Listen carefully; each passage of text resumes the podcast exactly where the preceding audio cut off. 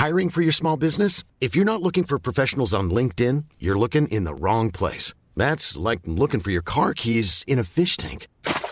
LinkedIn helps you hire professionals you can't find anywhere else, even those who aren't actively searching for a new job but might be open to the perfect role. In a given month, over 70% of LinkedIn users don't even visit other leading job sites. So start looking in the right place. With LinkedIn, you can hire professionals like a professional. Post your free job on linkedin.com slash people today. Burrow is a furniture company known for timeless design and thoughtful construction and free shipping, and that extends to their outdoor collection. Their outdoor furniture is built to withstand the elements, featuring rust-proof stainless steel hardware, weather-ready teak, and quick-dry foam cushions. For Memorial Day, get 15% off your Burrow purchase at burrow.com slash ACAST and up to 25% off outdoor. That's up to 25% off outdoor furniture at burrow.com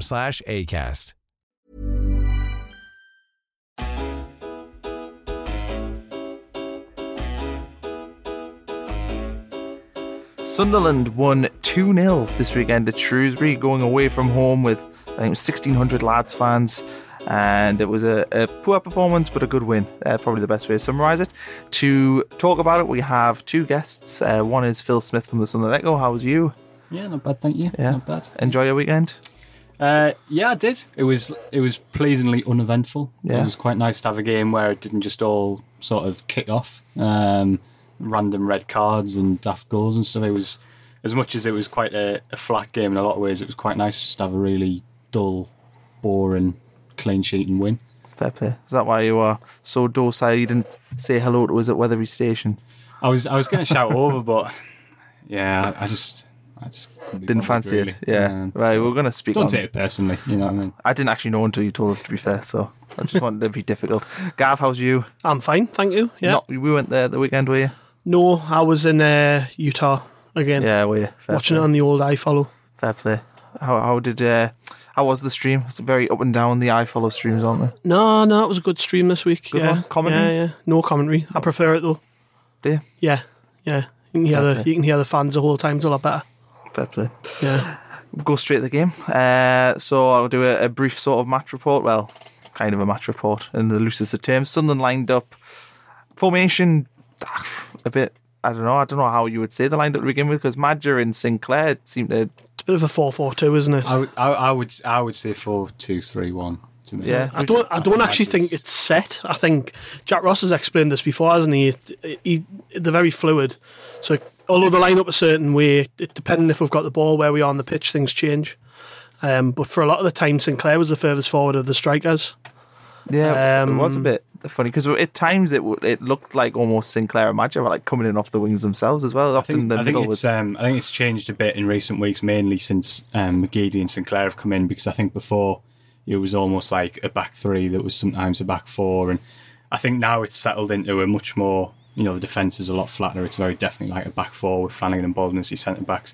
But I think he's one of those managers really who, particularly the forward line, he, he encourages them to to Interchange. rotate and interchange and. I think at the moment, to be honest, they're probably not doing that as much as he would want. I think just because it's a, a thing that takes time to trust each other as players. So I hmm. think that's why sometimes it, can, it can be quite hard to work out what they're actually trying to play. And I think it's actually probably likely to get more difficult to work that out as it goes on because I think they will get even more kind of fluid and interchangeable, particularly when players like Watmore come back, Yeah. who are very similar, like Sinclair, that can operate out wide, that can go through the middle. So I think that's something we'll probably see more of rather than less in, in the coming weeks and months, I think. The lineup: McLaughlin was in net, uh, Matthews right back, Flanagan, Baldwin centre back, Reece James played left back, McGeouch was McGeouch McGeouch was in the middle with Cattermole, who was the captain. Can't remember when was the last time Cattermole was captain. I was I was trying to think about this the other day. Wouldn't know. Nah. I, I- didn't he? Didn't he earlier in the season? Someone tried to give him the armband for whatever reason. He didn't want to wear it. Oh, That's the last time I can remember him being mentioned as captain. I don't know. He must have done it at some point last year. Yeah, that's somewhere what I was down thinking. The. Just couldn't remember. I was trying to think. I was like, can can it be back when Steve? He must be. him He must be fourth or fifth in the line then, in that sense, because Powers wore it. Um, He's Warrett. wore it, wore it. Power wore it, didn't he, for a bit? Yeah. Uh, obviously, Honeyman's first choice. I don't know who vice captain is. Is it Glenn Loovens? I don't, I don't think they have a vice captain, No. such, to be honest. Well, in fact, they definitely don't have an official vice captain. I think we'll probably see more of it now. I think at the start of the season, you know, I think Jack Ross has spoken a little bit about how he wanted to almost free Cattermole that responsibility and just let him just let him play. Because I think Cattermole, to be honest, is going to be kind of a captain whether he's got the armband or not. He's just that kind of personality. Hmm. But now the way things have changed in the recent weeks and the way he's playing and stuff, I think it was obvious for him to take it. And to be honest, I wouldn't be surprised if from now on he started to take it whenever Honeyman didn't play because you know it's obvious the way he plays, the way he carries himself, and how important he's become to the squad now. Um, you know, he, he is he is the vice captain. I Yeah. think even if not in, in titles, so I think it's probably something we'll we'll see a bit more of. Uh, Maguire, McGeady, Sinclair, Maja is that kind of front four. I said it was a bit quite interchangeable. First half was really poor, like probably the worst 45 minutes I think I've seen. In terms of just a spectacle, it was just horrendous. Nothing really happened. It was one of those. I don't know. It was one of those where, yes, I don't think we played particularly well. Um, but at the same time, we still had two really good chances to take the lead. There was that one when uh, it felt to Maja and he, he just couldn't get his feet right and get a shot away. Um, what was the other one? I do remember us having two really good chances in the first half. Yes, Volleyed it over. yes, yeah. Probably should was, have done better with that. yeah. Um, so although we didn't play particularly well, and Shrewsbury came close, they hit the bar. Um, The guy fired, know. fired over, but I think he might be off. there was a header about th- five minutes in as well. I think it was Anthony Grant. Um, Uh, free head- Beckles. Beckles, sorry, the, yeah, uh, yeah, back, yeah. What star um, scorer of the day? yeah. Um, so it was, yeah. Although it was a poor half, I thought both teams had the chance, you know, to to go ahead and didn't. Um, it was pretty obvious at half time um, what needed to change, and what was pleasing was that you, obviously Ross yet again for probably the tenth time this season made the right decisions when when we need them to, and it turned the game on its head. And um, yeah, although it was a, a fairly dull, uneventful game, things could have went differently. They didn't, thankfully, because as we're finding nearly every week in this league, um, just a lot of the teams aren't good enough to take the chances. Whereas we're used to playing Premier League teams that don't don't need that many chances to score, and Shrewsbury were the, the epitome of that in terms of a League One team who just can't take the chances. I mean, our Thursday podcast, which went out obviously last week with um with the Shrewsbury fan, he said they just can't score goals. They're hopeless, and that gave me a lot of confidence going. The game was saw it, saw it in the game that they just they weren't they weren't important enough when they were given chances, and um that's when we will pick up these wins against the poorer teams because we've got players who can put it away. Uh, back to the, the game itself. Second half was still more the same until the change were made. Gooch came on for Maja and Honeyman came on for McGeady. Uh, Gooch, good work down the right. Good work from McGeouch, actually. Give him a bit of praise because uh, that pass he did back to Gooch was what Yeah. made the space. Uh, played a ball in. And you know? It was a good ball and they deserved a bit of luck for how good that, that little bit of play was. It was, you know, a ball that had to be defended and the, the guy was unlucky in putting it in his Yeah, own well, I, th- I think to be honest, uh, you know, you look at Beckles. Obviously, it's a, he's, he slices clearance, and I think that's just what pressure does. Because of the first half, actually, if you watched, because of the way Sunderland were playing, Maguire was sort of drifting in from the right, and that's worked really well. In some games, didn't work so well on Saturday.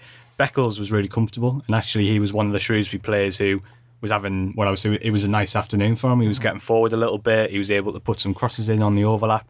Gooch comes on, and all of a sudden he's getting chased back down to his own corner flag.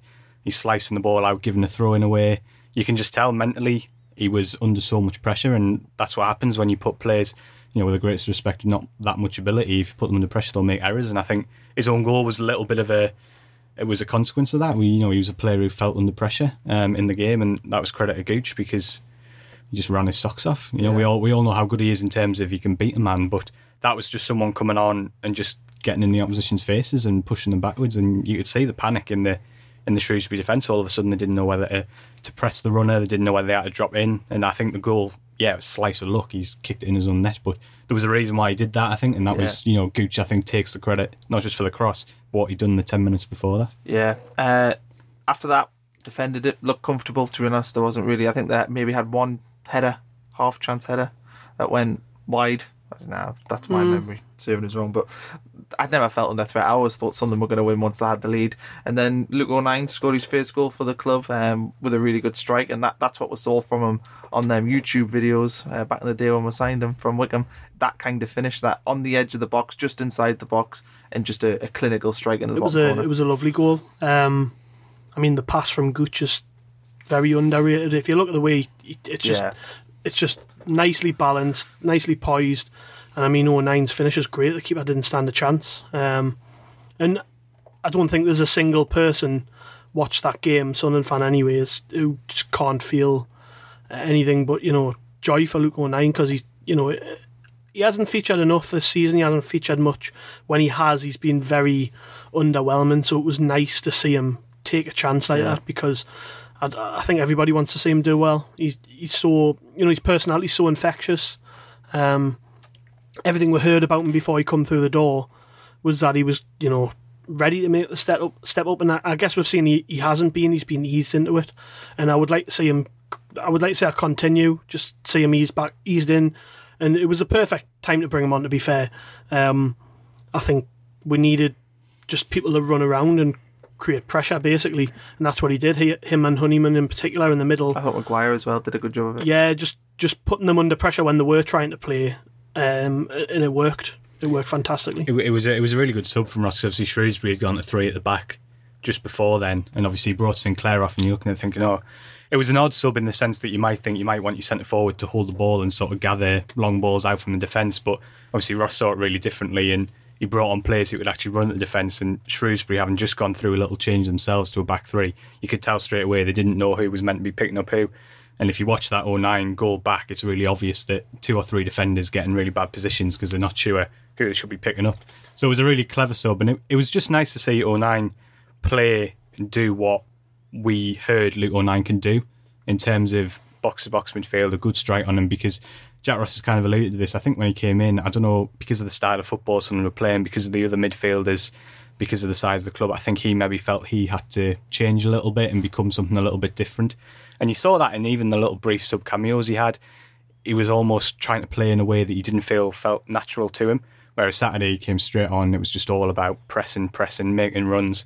And the finishing is something which he, he works a lot on. I know he does a lot of extra sessions. He gets the young goalkeepers out and works on his shooting really, really hard. So it's actually a big part of his game, um, scoring goals, I think. So it was nice to see him because you see how naturally he took it. He didn't hesitate for a second. It was really instinctive. So it's it's a big plus. I think you look at it now, pretty much every summer signing at some point now has made a big contribution Yeah. to a positive result. And when you consider previous seasons, I mean that's that's a big thing. First, first thing really I want to dive into in the overall game was who who was the man of the match. Um, well, I, I think I gave man the match to Gooch. Same. I Yeah, think in terms of the overall 90 minutes, I think probably Reece James or Tom Flanagan.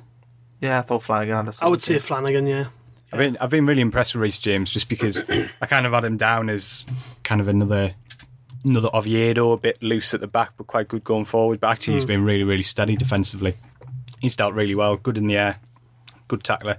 I think he's he looks really really good. I would say he's actually better defensively than he, than than he is offensively. I think, and that that helps us a lot when you've got players like McGeady and Maguire. I'm not saying they don't work hard, but it's good to have that solidity behind them. And Yeah. even if you look onto the other side, uh, I would I would say Adam Matthews the the the good that he did last season was a, a lot of time going forward, and I think we're seeing under Ross that. He, he isn't going forward as much. He's sitting sitting back, but There's been certain games where he's had a lot of joy, like that Peterborough game. Well, I think, the game was running I, through. I, think, I think to a large extent it's the difference between playing at home and, and Yeah. playing away Yeah. because you know Saturday it's one of those things that doesn't always get noticed, but Saturday was such a small, narrow pitch. it did, wasn't it? Yeah, that, such a no such a narrow pitch, so little space. At the Stadium of Light, it's great for players like Adam Matthews because the overlap's always on. There's always space, so you can mm. always get forward, and it's quite good to see that he, you know, in League One, going away from home, he's he is reining himself in. You can see that, and Sunderland are slightly changing the way that they play to grind out results away from home, and I think the fullbacks being a bit less attacking is a big part of that. I've, I, I suspect on Saturday we'll see a completely different Adam Matthews. I think he'll be trying to get on the overlap Yeah. all the time and get those crosses in, and, and that's what you've got to do. How important was the, the clean sheet? Second, I think, of the season. So massive because it, it was a settled defence for once. I thought I don't, I don't know how many games now with league games. Anyways, we've played that back I four. that's we played only the was second, same is it? back for Bradford. I think. Yeah, so it's going to be good to see that. Actually, what Uh, did we play against Peterborough? Um, did Oviedo started that game? They Oh, didn't got sent sent off, off. Yeah, Numpty. so it's going to obviously tomorrow night uh, or whenever people are listening to this tonight. Um, we're going to see probably the same defence because Jack Ross said today, he had no new injury concerns, so that'll be the third game in a row where we've picked the same back four or back five even, and and obviously clean sheet in the last game, great. We we've been waiting for God knows how long for that, and I'm sure John McLaughlin has too. He's played. He's probably for me been one of the better players this season. I think been, I think he pro- arguably, apart from maybe Magi, he's probably been the most consistent Yeah, player. yeah, yeah. And but it must be so frustrating for him to not come away with as many clean sheets as he probably has, has deserved. Um, he definitely deserved that the weekend. I just every corner which came in the box, he was straight out to win it. Uh, didn't do anything wrong really. Um, so so going into the next game, it's going to be good to have a settled back five because it, you can't understate how important that is, and it's not been Jack Ross's fault. He hasn't had he hasn't made changes because he wanted to. He's had to because Loovens has been injured, then Oviedo's been suspended or injured. Matthews in and out the yeah. team. Yeah, I mean the only consistent player really has been Baldwin. Um, but now we we do have a chance to keep that together, and I would like to think that that back four is probably the one he's got in mind for the rest of the, or at least until January. Um, he, he liked playing that three though. I mean, when we played against Coventry, he set it up with the three, didn't he? So it'd be interesting um, I just, I just, to see if he goes back there I when just Lucas comes back. I think it's it, it will be interesting to see how it develops, but that always felt. I think there's a big difference now that you've got McGeady back, um, because then you can. It's easy to play with two wingers, which I think makes it a lot easier to play a settled back four. I still think that kind of lopsided three-five-two or whatever. I think that was a little bit of a, a horses for courses thing. Um, I, I I think the last few weeks we started to see a little bit of continuity in the shape. Obviously, players have got a bit of freedom within that shape, but it's been pretty similar since the Peterborough game now, and I, I think I think that's that's how we played at St Mirren, a very similar way, a very similar system. So I, I think that's probably the shape of how it'll go going forward, and definitely that to me that back five at the moment looks about where you'd expect it to be Yeah. for the rest of the season. I think. I like. Don't get us wrong. I like Lynden Gooch playing that wing back role, and I, I did, did quite like that system. But I think, I just think it, a back four is a lot. We, It's we the look at- potential plan B though, isn't it? Which is Oh, it's, it's great. It's great to have more than one plan, of course. But I just think, I just think it's we, we look a lot better with a more The other thing, back the other thing about that was as well is that you played that kind of lopside back back three at a time when right back was a massive problem area because Matthews wasn't really fit. Um, Donald Love was struggling a bit. So there wasn't really anybody putting their hand up. Whereas now Matthews is really, really consistent. So I don't think you have to worry about that position as much. fair play. Yeah, I pretty much agree there. I think Matthews, I've rated the most improved player over the last few weeks, and Um, yeah, I would considering that I thought I thought for a spell he was really poor. he was poor against Coventry. It was his, his fault for the, the goal at Coventry. Like he yeah, just totally he's, switched he's off. um. Since then, he's been solid. I think I think when he was asked to play as that third centre half, he struggled a bit. Yeah, Yeah, um, never makes sense to play a no, right back. so- back. now he's playing more like a conventional right back. Yeah, he's, he he looks a lot better. I would I would agree with that actually. Yeah, can't think of a player who's improved more over the last three or four games. Yeah. Um, good hot take. The thing is, the thing is with with Adam Matthews though, he's he's he's never played this low down before, and he's probably had to do a lot of adjusting as well. You know, I know I'm not trying to say that he's a he's a big shot in that squad because he isn't, but he has, you know, played in the Champions League. He's he came here when we were in the Premier League, um, and it takes a lot of adjusting mentally to to accept I'm a third division player and you know this is the situation that we're in. And he's he's not the only one who's had to go through that, but he's he has improved a lot. Yeah. I think um, I want to talk a little bit about game management. One of them uh, key phrases managers like to use. But I think Jack Ross, his game management at the weekend was spot on. I, I thought at half time, considering we've been so poor, I was like, Shrewsbury have only got 60 minutes. Like, I, I couldn't see how Shrewsbury could have really played any better or with the same intensity as they did in the first half. And I knew once we made changes, and I think Ross uh, sort of alluded to this in his post match um, interview where he said that the players who came off were just as important because they wore down the opposition. And I think the fact that they made the two subs nigh on 55 minutes, uh, Gooch and Honeyman, it gave her that like little bit of I don't know nitrous or something in the in Morales, isn't it? It just got we over the line. I think you've got to give Ross credit for that that management of the game and his substitutions. Yeah, definitely. I mean, particularly because it seems obvious in hindsight now to put Gooch and Honeyman on, particularly the way Gooch has played the season. But actually, I think a lot of managers would have looked at it and gone, "Oh, Madge, he's not at his best." But and he's got nine goals this season. So I'm just going to stick with him for a bit longer. McGeady hadn't done much in the game, but there was more than one occasion where he just turned it on and just kind of beat Yeah. three people. So would it actually it would have been really easy to say, oh, you know what, I still think they could produce something. But he knew what they needed, and that was he needed to put more pressure on Shrewsbury in defence because they had too much time on the ball. And he knew they needed to be a little bit more di- direct in the way they moved the ball, and Gooch and Honeyman were were absolutely perfect for that role. So I think I thought they were slightly bolder substitutions than they might have looked at face value. I think Um, if we drawn that game nil nil or maybe got beat and he took Maja off on 55 minutes, I think the fans would have been really, really annoyed at Jack Ross. So, I mean, that shows how bold that stuff was. You take your top scorer off when it's nil nil and you need a goal. Well, if you hadn't won the game, people would be going, "Well, you haven't won the game, and you've taken McGeady off for Honeyman." I know. You know, it, I, so that's what I mean. You know, when you actually think about, it, yeah, they were pretty brave subs to make, but they were spot on tactically. Well, when you think about it, it's not as though we were making wave after wave of attack, was it? You know, it, it was quite clear that we were lacking creatively. It wasn't Maja's fault necessarily, but if you're going to go with a five across the middle, I guess, as opposed to the two sitting, we did end up moving into five. It probably makes more sense to have someone like Sinclair up front who's going to cause a bit more problems physically. Um, and it pushed us 10 yards further up the pitch having those two players on, I felt, because we, we just weren't placing enough pressure on Shrewsbury end of. Um, and it, was pretty obvious that with a bit more pace on the pitch, we were going to, you, you know, it was going to push us up the pitch, and it did. Um, I think I, I noticed after probably 20 minutes or so, uh, Shrewsbury were putting that much pressure on us that it just wasn't sustainable. And eventually something was going to give. Obviously, we got a bit of fortune in the end. It was through an own goal. But I just, I just think it was it was inevitable that they were they were going to fold eventually.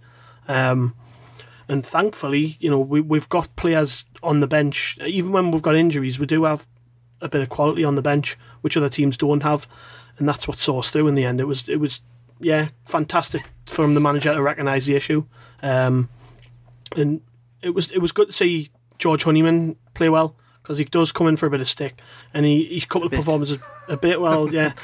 Um, I think he came on and he'd done a great job.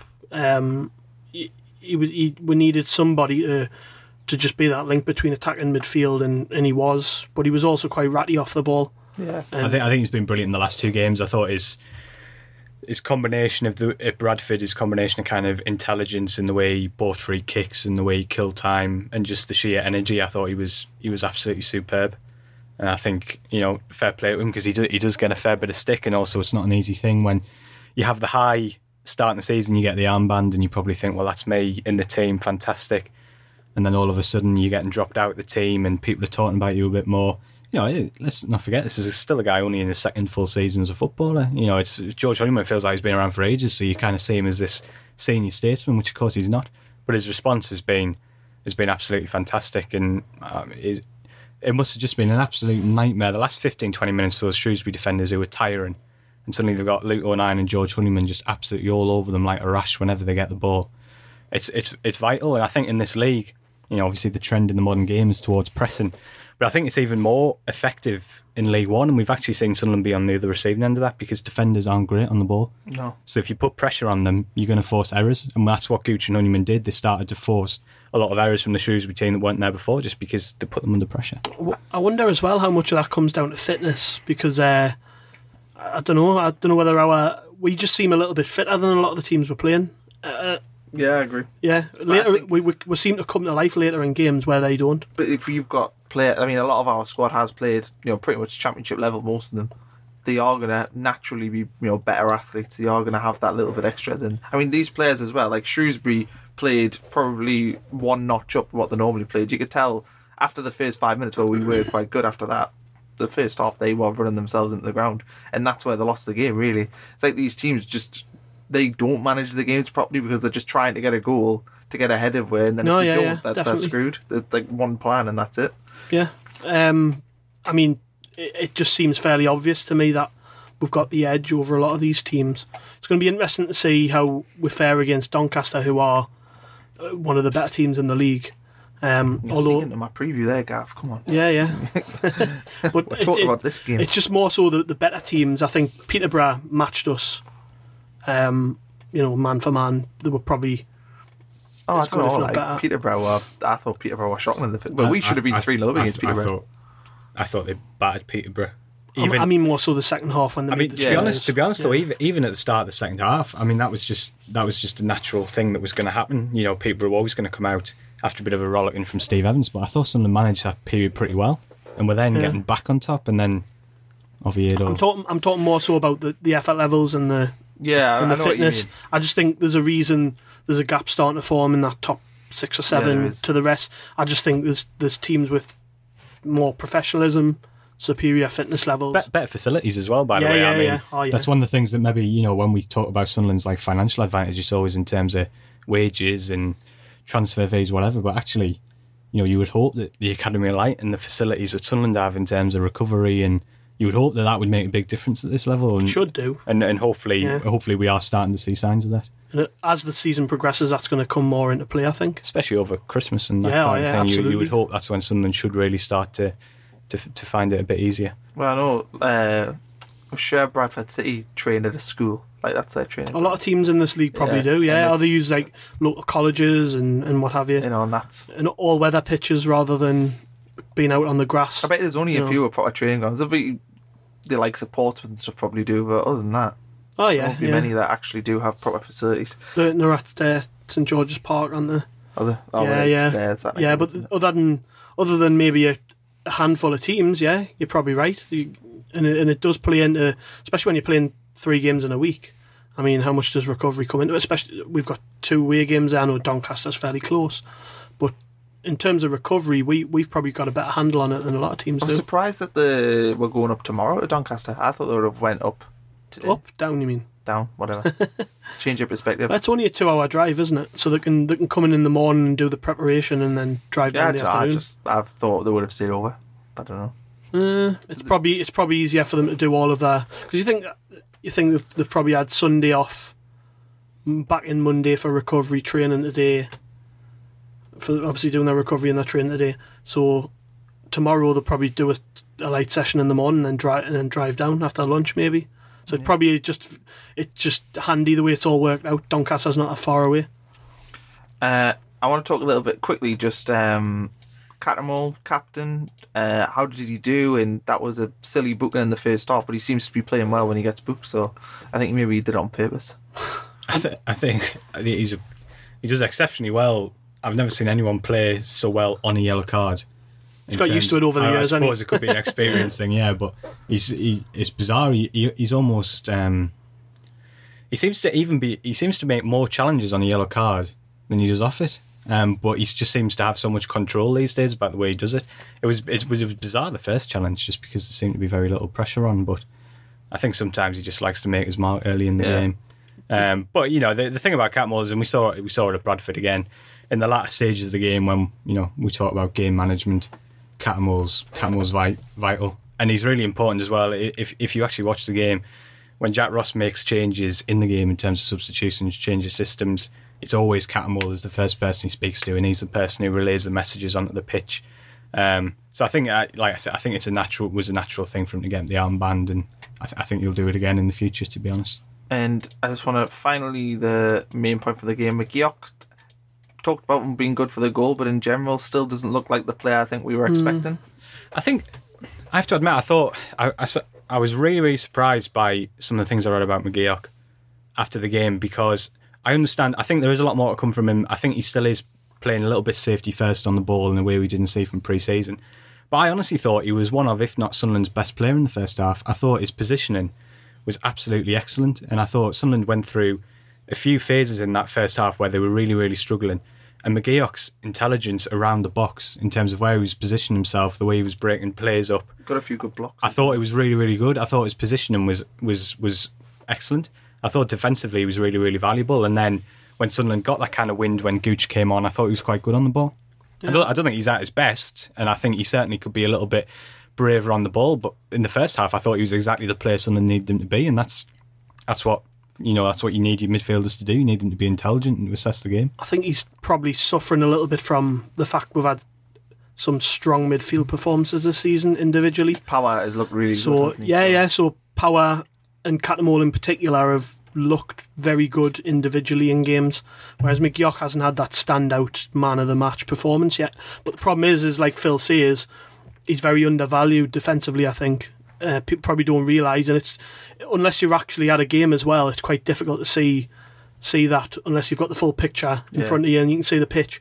But he does quite a lot of um, good work off the ball um, in terms of structure. I mean, I wouldn't under underestimate how important he was to the clean sheet because the defence do need that shield. And with Cattermole's role changing, the older he gets, he can't play that position anymore where he used to, where he would have been the man sat in front of the defence quite deep. He hasn't got the legs to do that anymore. He's been freed up to do a different role, and that's why. Um, to get the best out of Lee Cattermole, you probably need a player like McGeouch alongside him, who's just that shield, who, you know, when they get the ball, they do the very simple stuff, and it doesn't. It's not very glamorous, and you know, he's not going to get into many highlight reels with his with his all round performance in a game. But he's a he's an effective player, and we need players like that. You know, we you, you can't underestimate the role of somebody like that, particularly away from home, mind, where you need to be a little bit more cautious. Uh, I don't mind that. I don't mind that at all. I think I think you know it's understated. He's Gus Poyet's dream, isn't he? Yeah, yeah. He's the dream Gus Poyet midfielder. No, like I say, I, I, I understand what you're saying, and definitely he's not as decisive on the ball in terms of the build-up plays he was in pre-season. He's safe. He a is lot of the he is safe, but That's not sometimes that's okay. Sometimes it's not, and I think he can get better. But I, yeah, I did actually. I, I wanted to make that point. I thought I thought it was worth dwelling. I thought defensively his positioning was was really good on Saturday and really important. And I think that side of the game probably I don't think he's got the credit he, he deserved for that. Well, you look at you look at Hibs last season where he was obviously the player of the year. Um, alongside him was McGinn, who's now went to Villa and looks a really good player. But you, you've you've got to think the players alongside the likes of McGeouch, they always look a little bit better than than you, you would think, and it's because they they have somebody doing all of the the, the not so nice work, which is what he does, just picking the ball up in front of the defence. and- Positional play, all that yeah, sort of stuff. yeah, and it, and it frees up the players alongside them to do do be a bit more expressive and be a bit more creative, which is what Cattermole this season you've seen playing in a team who are winning and playing attacking football. You've seen that from Cattermole this season, where where he's, he's he's now able to get forward and do some of the stuff he hasn't been able to do in the past because he was that man, he was the link man, and um, I think as the season goes on, and and if he can stay fit, that's a big thing with McGeouch because over his career, certainly not the last couple of years, but over his career, he's struggled with fitness, and he has, to be fair, since he come here, struggled a little bit with fitness. Um, if he can stay fit, then he'll play every week in, in this team, and and it's because Jack Ross recognises that he needs someone doing that job. You can't you can't just have your centre midfield players bombing forward and shooting all the time. You do occasionally, and especially away from home, you need somebody who's just switched on defensively and just wants to sit there and and I know people some people hate the phrase, but recycle possession, and that's what he does a lot of. Yeah. You know, when when we when we're under pressure, the ball goes to McGeouch, and he might just play a simple five yard pass, but that's what you need sometimes. Got a few questions. Are we all done with the, the game on Uh, Saturday? just on just on um on Cattermole with the armband uh, before we switch off. Um, I think I think although he- Honeyman's a captain, yes, but when he's not on the pitch, we need somebody to step up and and. Although, although he, whenever he is on the pitch, yes, he, he acts like a captain. But let's not forget just how experienced he is, and um, if whether he's wearing it or not, he's still a captain on the pitch, isn't he? a leader. Many leaders Yeah. around the team. So I would I would like to think that people recognise that rather than thinking, oh, is he going to be? The, is he wearing the armband? This it doesn't matter if he's got an armband on or not, does it? No. Let's be honest. No, he still picks up that booking. Uh, we've Yeah. got some questions here, some for Phil, some just in general. So, first one is for Phil. It's from Graham Field, and he asks, "What are your well? What are the thoughts of the journalists that you speak to who cover other League One clubs, and what do they say about someone's chances of promotion?" Um,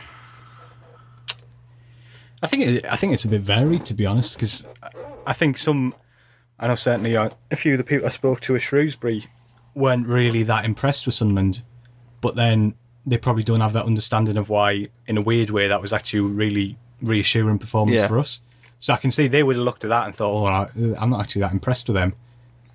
But for us, that's actually a positive because we're not used to seeing them put in that kind of performance. Um, I think from the from the some of the other journalists I've spoken to, one of the things that I've uh, heard a few times is quite a few people have seen Barnsley in the flesh and been really, really impressed. I think most people have seemed to, and not just journalists, actually, just people I speak to in the game, most people see Barnsley as the best team in the league. Now, obviously, they've had quite a few poor results, so they haven't found much consistency. But from what from what I hear and what people say, I'm still expecting them at some point to have a really, really, really strong run where they put some teams away quite emphatically because the reports about them are mm. really, really good. And actually, you only have to look at their squad to see that because it's pretty much the same squad who gave Sunderland a few turning overs in the in last year.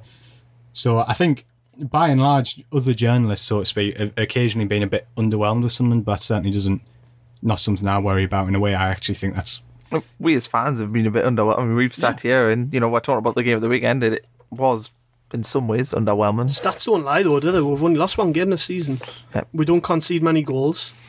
Well, we've got I know the, with- the I know with fourth best defence, I think. Uh, yeah, it's crazy when you think about it. Considering we've only got two clean how many how many of those goals do you think and you go, God, It's always just one avoidable- silly goal though in most games. I mean, I we've wa- only conceded two goals a couple of times, haven't we? Yeah, I watched Barnsley the other week. They played Luton on the TV, and yeah, they look brilliant. But then you look at the result at the weekend; they've had a couple of bad results like that, and you just think, um, uh, yeah, it's right looking good in patches, but if you can't manage, if you can't look at like we some of the results we've picked up, you think about it and you look at it and you go, that's not a bad result in hindsight.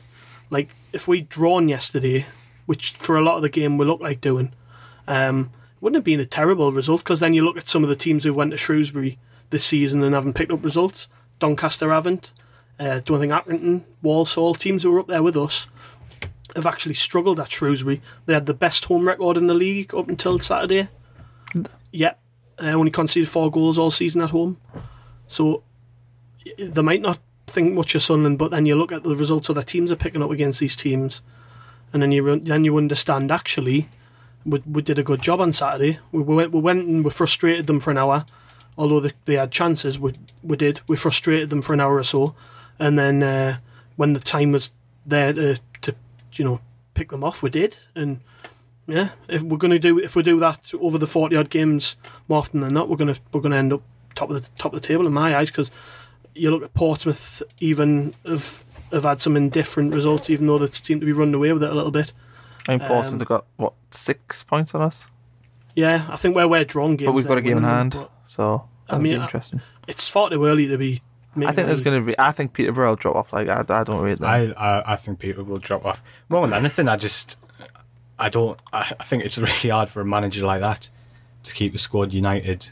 And He's done it before, though. I mean, he has earned he really? promotions. Rotherham took Rotherham to the championship. did he? Yeah, yeah. It's, I- to, the to me, image- they just look like a bit of a ticking bomb. To be honest, I find I, I I'd be really surprised if they do it over a forty-six Some of those, period. well, some of those character Cummings and uh, Maddison aren't famed for their their good attitudes, are they?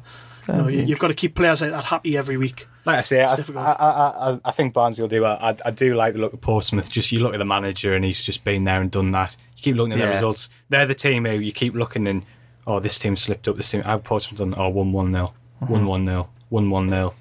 Oh, they were one 0 down, but they won two one, two late goals. They just seem to have something really good about them this year. Yeah. And I really, really rate Kenny Jackett. I think he's so underrated. He's he's succeeded everywhere he's gone. So I think I think Portsmouth will be right up there. Peterborough, um, I, I really fancy it to drop off. And actually, you know, there's some good some good blogs out there about League One and sort of the numbers and stuff. In Peterborough have massively, Yeah, massively their expected o- goals o- and stuff, overperformed. Um, and I think actually you saw that when they came to the stadium. Like, yeah, they've got some talented individual players, but overall they give up an awful lot. Um, so I, I do fancy Peterborough to, to to drop away. I just I just feel like Sunderland have when it comes to 46 games, I think we've got more about us than the majority of the teams, if not all of them. And I think what we're 13, 14 games in now. Yeah, Um, yeah. Twelve. I, I think we maybe played twelve. every team's got a bad. 13, 26 from 13? Yeah, oh, is that it? Oh, we played one less than everyone else Alright. played fourteen. yeah. Every team's got a bad run in them. I just I don't feel that about Sunderland. No, I, No, I don't I- think we'll get. Beat. I can't see we're getting beat. I can't see them going on a run for four or five games where they don't win a game, just because I think the individual quality is so good. So I've really struggled to see us going through that period where they go for a while without winning. And look, at the end of the day, Sunderland at the moment are going two points a game. If you do that for the whole season, you'll go up. Yeah. If you look every single season, if you get 92 points, you'll go up automatically. It was only And last season it's been I still, close, hasn't it? And I still think Sunderland Sunderland haven't had well, they had a good start to the season, but they haven't had that run of six or seven games where they win five, and I think they will do that at some point.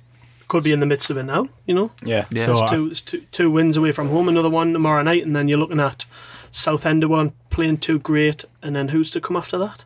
I don't think there's Plymouth, Plymouth, Plymouth who were right bot- down or there. bottom.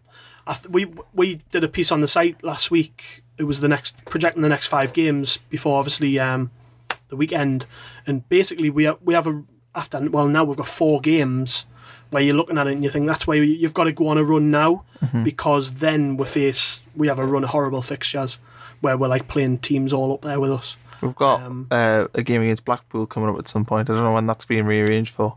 Is there any news on Um, that? Well, they, well, they haven't been able to rearrange it yet because there's still a few things like FA FA, Cup replays potentially. Um, so I don't think I don't think there's a. It's probably going to end up being that the fixtures will end up being sort of like reversed. We'll probably play Blackpool at home after we've played them away. Well, not necessarily. It- It may be actually that it's just organised on very short notice. So, like Phil says, if if because obviously that by the time people are listening to this, Sunderland's draw will have been made, won't it, for the Probably, FA Cup? But you might you might it might be a case of where that game gets played and then they're like, right, we have a window to play this now because neither team's got Yeah. a replay or something like that. Uh, quick one here. We've touched on it a few times, but I'll I'll tackle it again. Do you think we'll need to reopen the Premier Concourse for any games this season? And I think Bradford seems to be the the think, one. well, well, last time Stuart Donald was here, he mentioned that, didn't he? He, Yeah. said, he said they're looking at uh, the Bradford game is maybe the first time to reopen the. And Bradford, to be fair, them could probably take four or five, so you could probably extend their away end a little bit. You I mean you you probably could get 40, 40 plus for that game. It's, it's interesting, isn't it, to see how many people do come back? Because, uh, I mean, even when we were playing really bad in the Premier League, there was still 41,000 turning up. Yeah, Um, but obviously, then we came to learn that um, the club had put an end to six or 7,000 corporate tickets going out for free every game. So that that you can knock that off your off your uh, your total straight away. But I think if, if the team are up there, second, third place come Christmas, there's no reason why you can't you can't open that I mean, top tier. What what kind of attendances were you getting under Roy King when they went up? Because in my head there was still only Yeah, there weren't. early 30-ish, 30s. Yeah. So that kind of suggests that you've got a No- kind of a core support that you get to, and then maybe you have to. Go that was up to 11 the- years ago as well. yeah. I mean, you don't know how much the support's grown. I mean, they've spent what eleven years in the Premier League, so people, more people might have been going. More attendances seem to jump up from 07, 08 to Well, probably because they were giving out six, 7,000 corporate tickets every home game. yeah, I suppose. I mean, I, I, I've, I've got, f- I know people who just won't go to a game. It's just, they've just, they've, that's a habit they've come out of, you know what I mean? So, um, the ones they want to win back are those people, and you would like to think around Christmas, that's the time you'll get them. You know, the half season tickets and stuff. Uh, Michael Bowers has a question. Uh, Ross did talk about this in his press conference today, but uh, you got uh, any idea where the club are at with Maja, Gooch, Honeyman, Mumba, Hume with contracts? And not a huge. Is it a worry? No, Um, is it a worry? Well, obviously yes. Is, Yeah. is the simple answer, isn't it? Because these people, these players will be free to speak to other clubs in about six weeks' time, and the f- fees you get from tribunals are rubbish, and that's you know you can look at the history on that.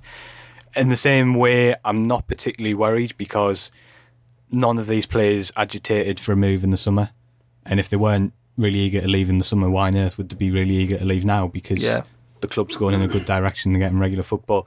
Josh Maja is a Josh Maja is a really ambitious young man, but he's also one of the smartest and most level-headed footballers I've ever come across, and that's across the board, by the way, not just for a 19-year-old. Really, really, really impressive. Has a really good relationship with Jack Ross. I think is smart enough to recognise that there aren't many 19-year-olds getting as much football as he is, and I think he's happy. And I think he's probably looking at thinking, well, this time next year, I'll be playing regular football in the championship potentially, and how many other clubs are going to offer him the opportunity to do that? Yeah. you could go to a big club and then you might get loaned out to a championship team, but then you're not their player, so it's quite easy to drop out the team. So I, I'm I'm fairly confident that they've got a really good opportunity to to tie these players down. As I said, they all get on really well with the manager they're all playing, and if they didn't want to agitate for a move in the summer, I don't see why they would want to now, a few months down the line when things are looking good. It obviously is a worry, of course it is, but I'm, be- I'm fairly confident. I'd be interested to find out why we haven't gotten tied up yet. Don't know. Uh, Ross It's not. It's not really been explained, has it? Ross said today that there'd been um, they're, they're in talks with them. There's dialogue, and that that's as That- far as he I knows. I think that's the it. line we've been told quite a lot for a couple of months now. It, th- there's obviously some reason why it's not happened yet. Is it the players? I don't know. Is it? Well, I don't- kind know. of moves us on to the next question um, about well, the fact that Ndong and Djilobodji have gone. That means that you know, eighty grand, something around that's come off the wage bill. So, would that not make sense? Is that not the kind of money that could go back into?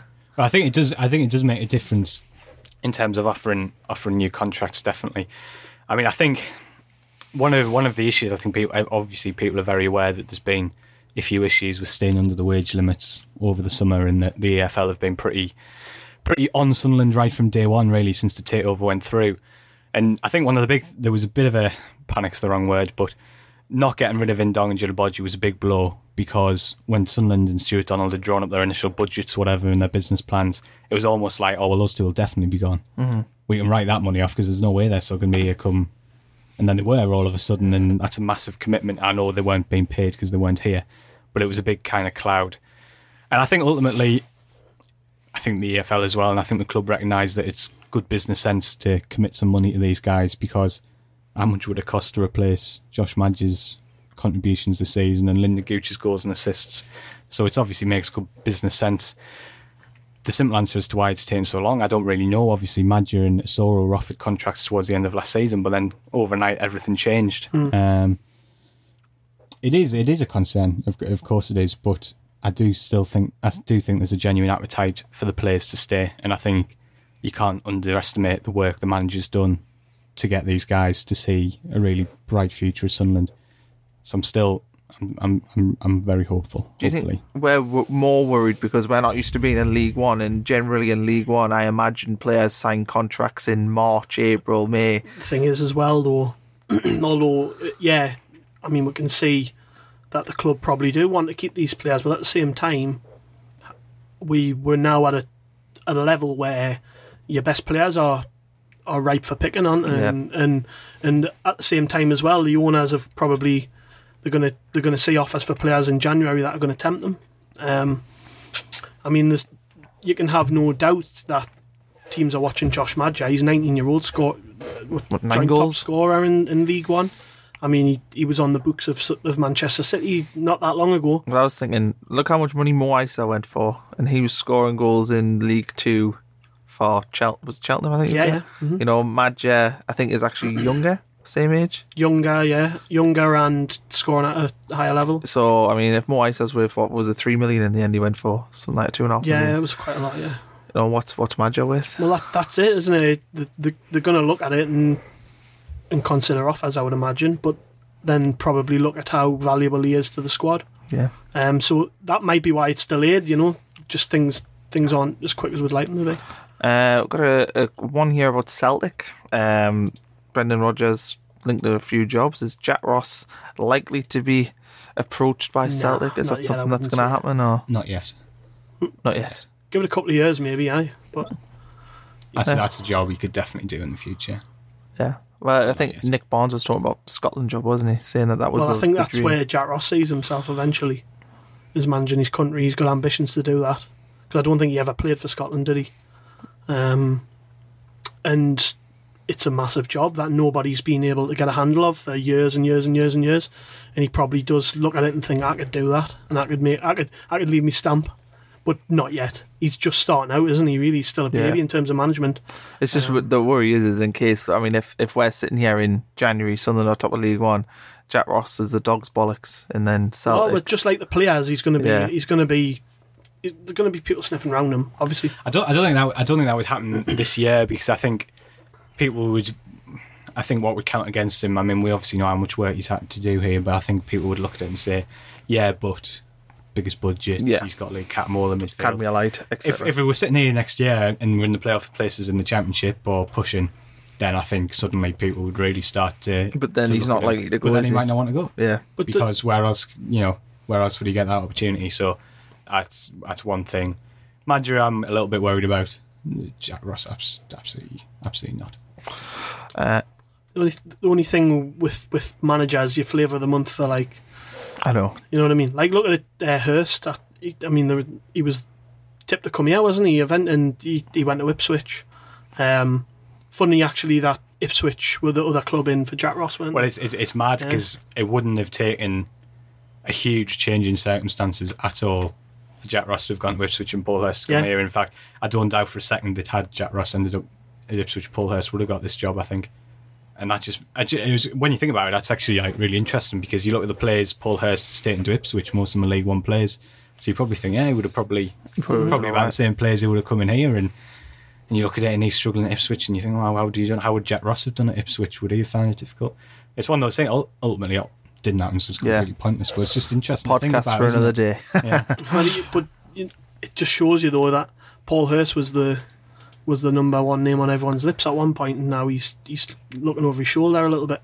Um, so that window of opportunity might, you know, if if, if a big opportunity presents himself itself to Jack Ross, you never know, because we are. I think it, I think a lot of what happens beyond this season hinges on promotion, doesn't it? I mean, we don't go up this year.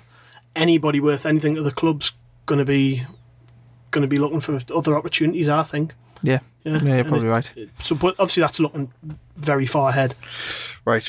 Final sort of 10 minutes here. I want to try and keep it under an hour for a change. we never normally do that. Um, game on Tuesday against Doncaster, game on Saturday against Southend. So include the Shrewsbury game, three games in seven days. Jack Ross likely to do any tinkering, do you think? I mean, it didn't sound like it today in his press conference, but. I think I wouldn't be surprised if Maja is on the bench tomorrow. Obviously, he hasn't trained today. Um, and I think with Gooch playing so well on Saturday, I think it might be a really good opportunity just to rest Maja's ankle a little bit because he's obviously been playing through that. so how do you think he's going to line that move, front Ma- four? move, move Maguire into can you number 10 role and just play Gooch out wide? Do you think he's not possibly going to drop McGeady, play I- Honeyman? That was my. I would might think, do. That was my thinking, mainly because um, against a, another top team, I don't know if we can get away with playing just the two in the centre. Honeyman, Can drop. yeah, away from home as well.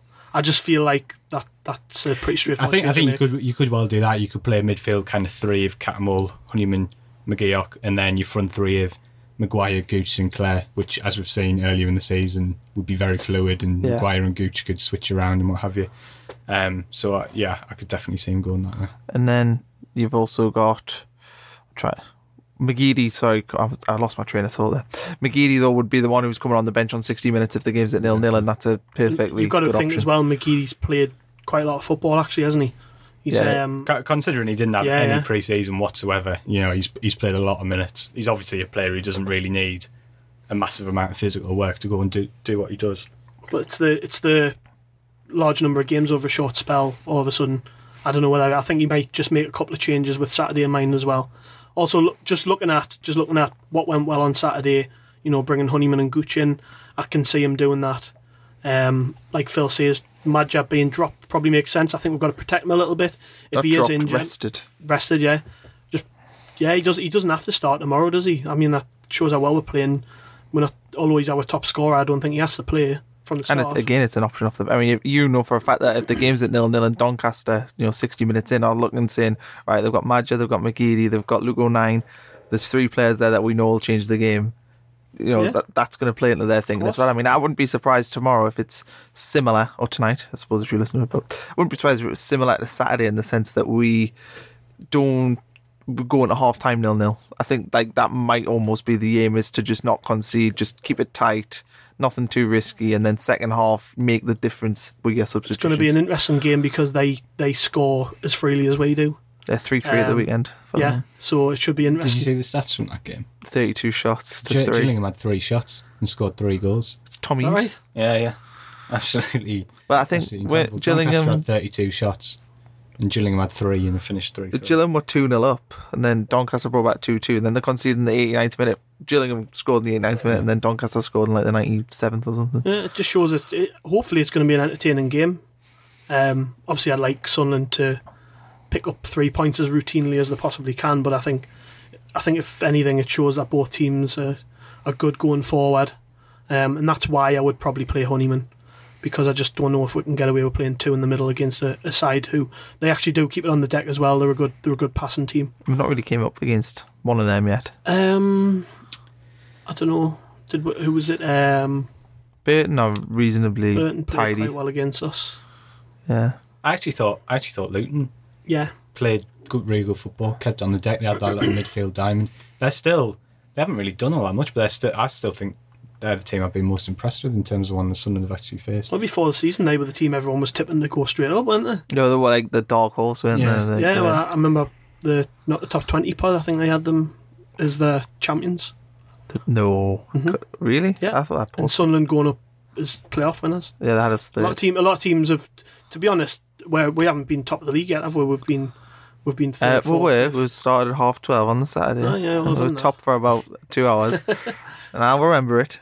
But we've, we, yeah, we've we've generally hung around just outside the top two. And that's why tomorrow's a big game because you win that, you could go second, depending how Portsmouth result goes. Yeah, you- could be creating a little bit of pressure going in, like say that spell after the next four games. We do have a run of tough games against sides in the playoffs, um, but we can only go one game at a time. I think. I think the Do- the, the Doncaster game is to this point probably the most important game of the season because that'll be a test of where we're at. I think, although beating Shrewsbury in, in routine fashion is nice, you have to be able to go to places like Doncaster against teams who are challenging with you, and you have to be able to prove a point. And think say like if- Sunderland, are, Sunderland are the team to beat. If we're at nil nil in eighty minutes tomorrow, is Jack Ross going for the winner or is he settling for the point? Going for he's, the winner. he's going for the winner. I don't even think that's just. I think that's just the, the makeup as he is as a manager. Yeah. and you know, there's numerous occasions. I can't remember what the game was. Yeah, the Pete, the Peterborough game where I know he was he was considering bringing Ozturk on kind of shepherded out in the last few minutes, and I think just decided he didn't want to go down that route. It's he's always someone who will only make a defensive substitution as an absolute last resort. We saw that at Bradford. He did bring Ozturk on, but that was a slightly different situation. I think he's someone who will always, no matter what club he's at, he will always go go for the positive option. I think he's manager. If it's nil nil after 80 minutes, we'll see it as, oh, hang on, this is a great chance to get a massive win rather than rather than the other way around. that attitude pervades through the squad as well. The, the players, you can see them with 20 minutes ago picking their levels up nearly every game. It's yeah, should be an interesting match because it's just going to be nice to see us duke it out with another team who, who like to go for it. And in that that kind of game, those are you, you, with Sunderland, you kind of think, all right, if Doncaster are going to play it on the floor and play a nice open game, great. That's exactly where Sunderland and the Jack Ross team are going to get the most joy. So in that sense, it's quite an exciting prospect, and also I think it it'll suit us as well. And we saw that Peterborough was the classic example. You know, we were looking at that thinking, actually, I think it's going to suit us to be in that kind of game, and it did. They would have won Yeah. if it wasn't for a moment of stupidity. They would have comfortably won that game. When is Oviedo back? Saturday. This is his last one, isn't it? Um, Tomorrow, Doncaster's his last Ah, one. the Bradford, trade yeah, yeah. count. So well, he had a three game He's ban. not, didn't he's, not, he's not getting back in the team, though, I don't think. Yeah, he probably probably fit on the bench, won't he? Uh, yeah, uh, obviously it depends how Reece James plays at Doncaster, but I don't think you could possibly possibly drop him from what he's done so far. Um, I think that would send out a, a terrible message, really, because he's coming to the team and he's he's not made a mistake. Well, he did, didn't he? He dropped Denver Hume for one game. Denver Hume had had like two really good games. He'd played well against Stoke in the Checkatrade, and then in the league, I can't. It was was it the Burton game? The Burton beat? game. Yeah. He wouldn't he wouldn't do that again. No. You know, And I then think he hinted that Hume came back in for for Oviedo the week after. Yeah, I can't So he dropped he dropped but Hume. but he basically admitted Yeah. in the game after that, you know, he kind of said Is Hume back in for the Rochdale game, maybe. possibly. Can't remember, but he, he, he Yeah, I think dropped. you're right. He played. And then he got injured he, against ba- he was basically man the match two games running. He dropped him, and everyone was like, "Oh!" And then Oviedo had a really crap game against Burton, where he was at fault for the first goal and just missing for the rest of the game. And then he brought Hume back in after that. Yeah, I think after that Yeah. game, he, he kind of he didn't say I got it wrong, but in, in his in not so many words, but yeah. So I think I think Oviedo will have to have to fight to get his place back, and that's how it should be, really. In terms of a return, two games uh, before we next record. So, how many points should Sunderland be looking for? I think they've done themselves a favour by getting the three on Saturday, which means they can maybe afford to drop two. A, po- a point Tomorrow. tomorrow. would be an okay result. That's the by any measurement. If you go away to a team scoring loads of goals at home and pushing for the playoffs, if you go away and get a point, I don't think you can in any league in any circumstance. I don't think you can see that anything other as a than a decent result. especially considering Saturday they will be looking at that and going, yeah, we need to win. Home game against a team not doing too great. Um, but again, like I said before, I think if you're going for if you're going for promotion, doesn't matter who you play, you've got to try and win, and I think we will. So if yeah, if we do come away with a point, then whatever. But I think we'll go there and we'll try and take all three, and we'll we'll, we'll put a team out which is there to win. Um, it just it might be more like the Shrewsbury game where for the first hour or so you don't see the best version of Sunderland, and then maybe later in the game coming to our own. Yeah, I think. Uh, I think I would I would take four, but I, I really want the six. Like I think would need to start putting our stamp, and I think getting four straight wins would be exactly that. And then who, who was the game after that? Plymouth. Plymouth, yeah. Who bottom of the league. so yeah. you, you can start building a little bit. You know, you could be looking at six straight wins once you play the home game after that. So No, but that's the type of run you need to go on if you're going to Yeah. win the league. I, I always look at I look at the season and say, you know, if you can have if you split it into say like four blocks, and in three of those blocks you're fairly consistent, you pick up a couple of points a game, like Sunderland have in the first block, and then you have one block where you're really, really, really good, you will go up, you will get promoted. So if Sunderland can just chip, keep chipping away, keep picking up results, and have one stage of the season where they have a real, a real run like Portsmouth have to start with, then then you'll go up. yeah. All right, cool. I think we're all done here. Uh, podcast on Thursday, I presume. Graham doing one. I think so, yeah. We're Yeah. just trying to sort of guess, but yeah. Yeah. Should be good. Um, and then we've got a few other exciting podcasts lined up, but we'll keep that private for now. We can keep what we'll probably tell one of them Yeah. since it's away down the line. Yeah. Okay. Well, Paul Reed uh, will be coming on on the fourteenth of November. November, yeah, it's about a month away. The Sunderland's Academy, Yeah. head of Academy, isn't he? Yeah. yeah. Uh, So that'll be that'll be interesting. To talk Yeah, about the Academy and how things run and stuff. yeah. Which would be interesting because so many of them are coming through now and we're seeing players go out on loan and stuff. It'll be interesting to hear what he's got to say about all that because with January round the corner, they're going to be looking at maybe another group of players going out on loan, and uh, that's probably one thing that's been criminally missing over the years recently. Anyways, at Sunderland is it's not really been prioritised getting the lads out. But and- they've, they've struggled for it now because you look at Honeyman, he's like 20, 23 and he still looks. Twenty four now, unbelievable. He had Yeah, a he month at Gateshead, and that's it. I He- can't. I still can't get my head around that. He I just still think looks mad. though. He looks like he's a twenty-year-old. Like I, I feel like the fact Yeah. that he's never had them spells out. He's You could say that about a number of players, couldn't you? Like how how Lynden Gooch only went to Doncaster. He had you know he had a couple of games at Gateshead, then spent a few months at Doncaster. Other than that, he scored a worldie for them actually, didn't he? Seem Yeah, recall. it's mad really that over the years that's not been a priority. So it's good to see that changing. There's, there's Luke Molyneux out, Embleton's out, Stryjek just had his loan extended today at Eastleigh. Good. They love him there. He got Player of the Month, I think. Yeah. Received a penalty, didn't he? He saved a debut? couple of penalties. I think he's having a really good spell. That, that's what you want to see, don't you? You want to see they're better off doing that than playing for the 23s. Oh yeah, screw them. just in a, and you kind of even just like a welfare kind of sense. You you want these guys to be looked after if they do leave Sunderland because a lot of them won't make it. That's the top and bottom. You know, like mm. or not, a lot Yeah, of them won't make it, and the club have a duty of care really to ensure they're in a decent position to go and continue their careers if they do go and leave Sunderland. And Max might have found it tough to find a club because he'd never played first team football, but now he's gone and pro- proven himself in the National League. Whatever happens at Sunderland, he's given himself a chance of having a career, and that's he'll be a pro important. National Do League. you know him though? It's a shame because he went to Accrington last year in the summer and got injured on his debut. He was, I mean, it was the first game of the season, wasn't it? Nine minutes in, got injured. He was the he was the starting goalkeeper, and then uh, the injury kept him out till maybe Christmas time. Accrington went on to win the league. He could have been part of a league-winning team last season, and he wasn't. And then we might not have thought about getting a new keeper. I mean, yeah, Oh yeah, it's, it's mad how circumstance changes things like that. It's you know, poor kid really, but he's at least he's out playing now and doing think well. Kimpioka might get a spell out. I mean, how old is Kimpioka? Is he 17, 18, isn't he? Eighteen. Yeah, so he, he could possibly do with a National League. Well, role. you've got to think if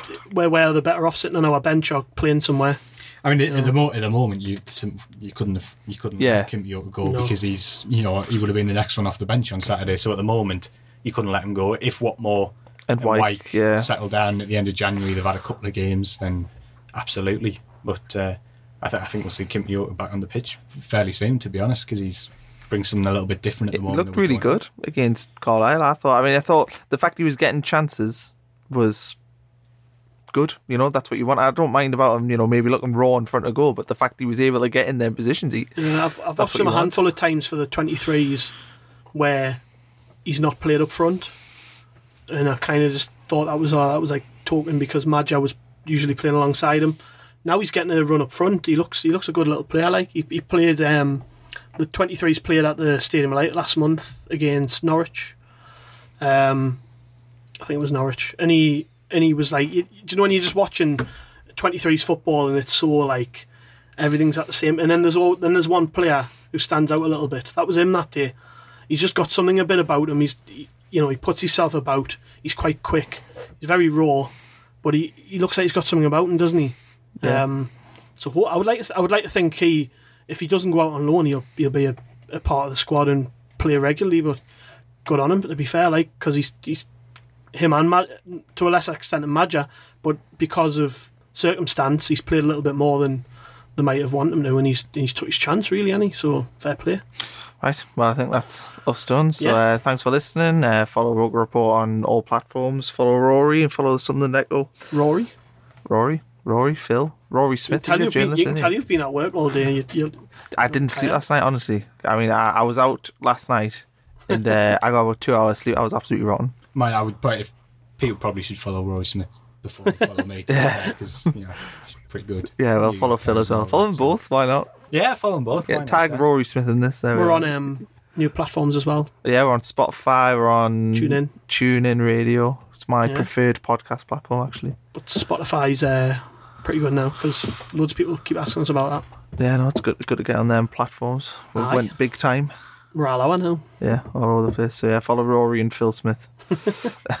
follow Gav as well. Um, so yeah, and we'll see you next Sunday for Graham Anderson. Yes, I'm Graham also Anderson. recording a podcast on Saturday, which I'd forgot about until right now, with Rob Mason.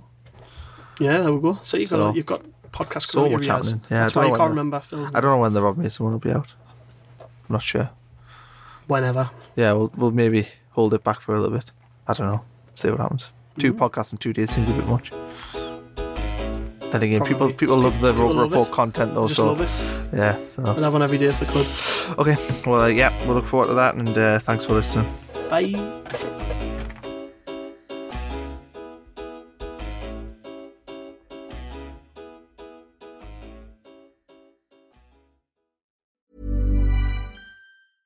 A lot can happen in the next three years. Like a chatbot may be your new best friend. But what won't change? Needing health insurance. United Healthcare Tri Term Medical Plans are available for these changing times. Underwritten by Golden Rule Insurance Company, they offer budget friendly, flexible coverage for people who are in between jobs or missed open enrollment. The plans last nearly three years in some states, with access to a nationwide network of doctors and hospitals. So, for whatever tomorrow brings, United Healthcare Tri Term Medical Plans may be for you. Learn more at uh1.com. Planning for your next trip? Elevate your travel style with Quince. Quince has all the jet setting essentials you'll want for your next getaway, like European linen, premium luggage options, buttery soft Italian leather bags, and so much more. And is all priced at 50 to 80% less than similar brands. Plus, Quince only works with factories that use safe and ethical manufacturing practices. Pack your bags with high-quality essentials you'll be wearing for vacations to come with Quince. Go to quince.com slash pack for free shipping and 365-day returns.